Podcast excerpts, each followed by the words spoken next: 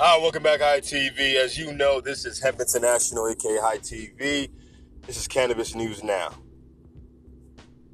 So, first off, you want to report about what is going on in New York. Now, as you know, Andrew Cuomo has been quoted in saying that New York will probably legalize cannabis soon. Now, people are saying, why the change of tone? Why has New York just come on as this cannabis advocate when it wasn't really like that before? Now, with my, in my personal opinion, what I think happened is New York City is all about their bread, okay? They're all about their cheese. They're all about that money, okay? So when New York City, aka the the financial capital of the planet or the world, I mean, our financial capital of America, right? Let's just be fair here. We have international followers as well. Uh, they see what's happening in California, they see what's happening in Vegas, and they see what's happening in Colorado. You have to understand, a smart person doesn't just jump at, you know, the first at bat, okay?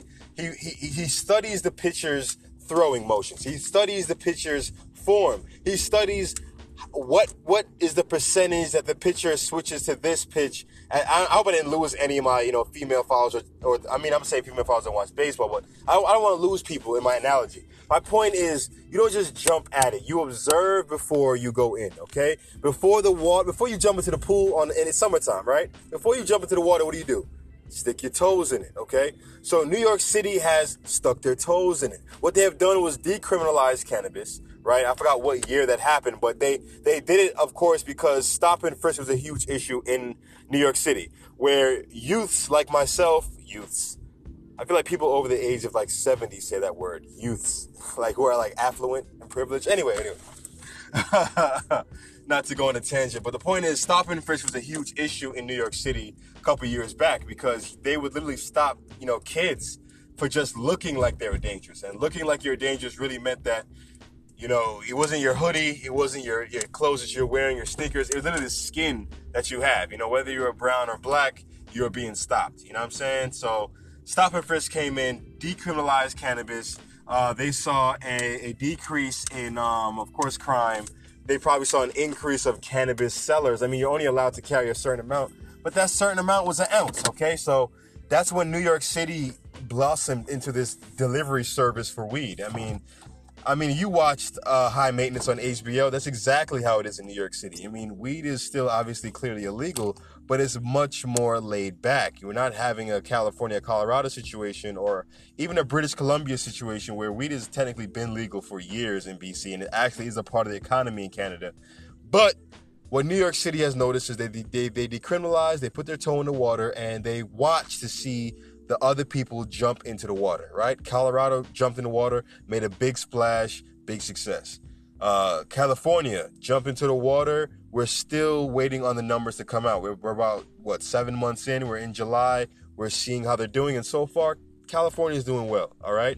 Uh, Las Vegas, Las Vegas. Nevada jumped in the water and, you know, they were splashing a bit. They started to look like they were drowning a little bit, right? At first, they didn't know. They, listen, Vegas jumped into the deep end when they weren't ready to jump into the deep end.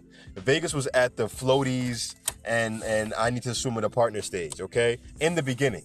Uh, that's when Vegas had stated they had a state emergency because they ran out of cannabis and they had to ship cannabis from the other legal states like Washington, Oregon, and California, predominantly California. So, that being said, New York probably has had enough time sitting down, lounging back, seeing everybody else have fun in this green cannabis water, and decides, listen, we're going to jump into this thing too. However, they're dotting their I's and they're crossing their T's. Okay. In the report that came out, they're depicting over what, $30 million to be made in cannabis. I mean, like I said, New York City is all about their money, and cannabis is a huge moneymaker. And I would love to say that yes, New York City finally understands the medicinal benefits of cannabis and wants to allow it just to low free. That's not the case, okay? New York is all about its ones and zeros, if I've learned anything, okay? So they speculate around $340 million in tax revenue alone. Now, if tax revenue is about in the 30th percentile, then that means that uh, New York, who is on record and has been studied to have the most cannabis imported into the state. Go figure. I mean, that includes New York City and New York State I mean, listen, if, you guys have ever gone to Syracuse, it's like a huge. This is a big drug place. I mean, Syracuse is beautiful. Don't get me wrong. The school is beautiful. Shout out to the Big Orange. But I mean, it's nothing but heroin and, and, and cannabis in Syracuse. They're great people, amazing people. That's probably why they're so happy. You know, they have their daily substances. Anyway, tangent aside again, I mean, if they're projected to make over $300 million in tax revenue alone, then that means you're going to see revenue in New York City for recreational cannabis upwards in the billion. And this is why, in my opinion, as we stated in the past, why MedMen decided to jump into this thing and say, we're not only going to be in Arizona, California, you know, we're going to jump and go to Fifth Avenue, New York City. So New York City is one of the is probably the biggest tourist spot internationally in the world. All right, people from uh, America go to New York for vacation, not for vacation, but to visit. Right? People from around the world go to the Bronx Zoo. They go to Times Square. They do the whole nine. So why not have your cannabis dispensary in the middle of Fifth Avenue? Genius decision. Probably not going to see any, you know, profits coming out of that decision anytime soon because right now they're just medicinal and medicinal cannabis isn't as profitable as you may think it may it may bring in big numbers yes because it's been legal longer and people you know more people anyway the point is new york city is going to be a big player in this cannabis industry in the coming future and i don't know if you see it but i see it i see you know cuomo rubbing his hands together like birdman and sees the money coming in, okay? He sees Let It Rain come on with Fat Joe and Lil Wayne, and he wants to let that let it rain. He wants cannabis to let it rain all over his city, okay? I mean, here, let's just have a quote that we have from Instagram. Other data points to the report include legal cannabis might reduce opioid deaths, aka this, these are reasons why they want to legalize it outside of money. Legal cannabis allows regulation, which reduces consumer risk and allows for quality control. Evidence indicates legal cannabis has little to no impact on consumption by minors. So the stats have shown that in Colorado and other places like Washington and uh, Oregon that have legalized cannabis, they've seen teenage cannabis use decline. Why? Because it's not as easy to contact the, uh, the uh, black market, and it's and it's not easy to get your cannabis from dispensaries because dispensaries don't want to lose their very expensive license. All right, a bodega might take a chance and sell a beer to a minor, but I guarantee you, a dispensary won't. Shout out to Poppy and shout out to Ox and all the bodegas in New York City. Shout out to the Bronx. Uh, shout out to Brooklyn, Morris Park. Shout out to all you guys. You know, much love. I will return soon, but you know, I'm a New York I'm a New York baby at heart. I mean, I'm born in, I'm born in Jamaica, but I'm obviously you know New York to the bone, BX to the bone, Yankees all day, and shout out to the Knicks and Kevin Knox. Now back to cannabis. Uh, other reasons why they wanted to legalize cannabis was the prohibition of cannabis has had little impact on consumption and instead only resulted in higher rates of incarceration of minorities. Now, it's well known fact that statistics of mostly every state have shown that minorities have been more than twice more than twice incarcerated for cannabis when they're not even the largest users of cannabis, right?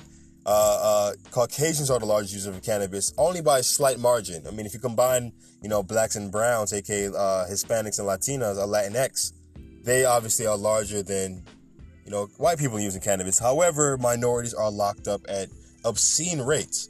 So New York City wants to rid itself of all of these, right? I told you about the stop and frisk. Uh, that's why they decriminalized weed in the first place. They saw how this decriminalized thing goes, right? You know, they had their toes in the water. They liked how it felt nice and warm. They saw everybody has having fun. And I think New York City is literally ready to jump in. I mean, Cuomo already gave in like what $110,000 to any hemp farms, you know, working with Cornell University. Cornell University is studying hemp. I mean, cannabis in itself is going to be obviously 50 state legal, but New York City is going to be a huge huge market, okay? And anybody who wants to jump into the cannabis space and already in the can- already in the cannabis space and CBD space, New York City has to be on your radar. I mean, make a map, print it out, buy a poster, and get a red pin and have it on New York City, have it on Los Angeles, and have it on Colorado. I mean, I think Colorado may actually lag behind when it comes to cannabis sales. I think Florida is going to be a big player. I think Texas is going to be a big player. I think New York is going to be number one. No, I lie, I lie. California is going to be number one. New York is going to be number two. Florida, surprisingly, is going to be number three. I mean, just the population and sheer size of Florida alone, is evidence enough to see how cannabis is going to be. And hey, look, stay tuned and stay high, folks. We have a lot more coming for you. If we have any updates towards this New York episode, we'll let you guys know. But I mean, the New York government office recommends legalizing cannabis. I don't know how much more black and white it can get there, you know? This has been High TV, Cannabis News Now. Stay tuned and stay high. High TV.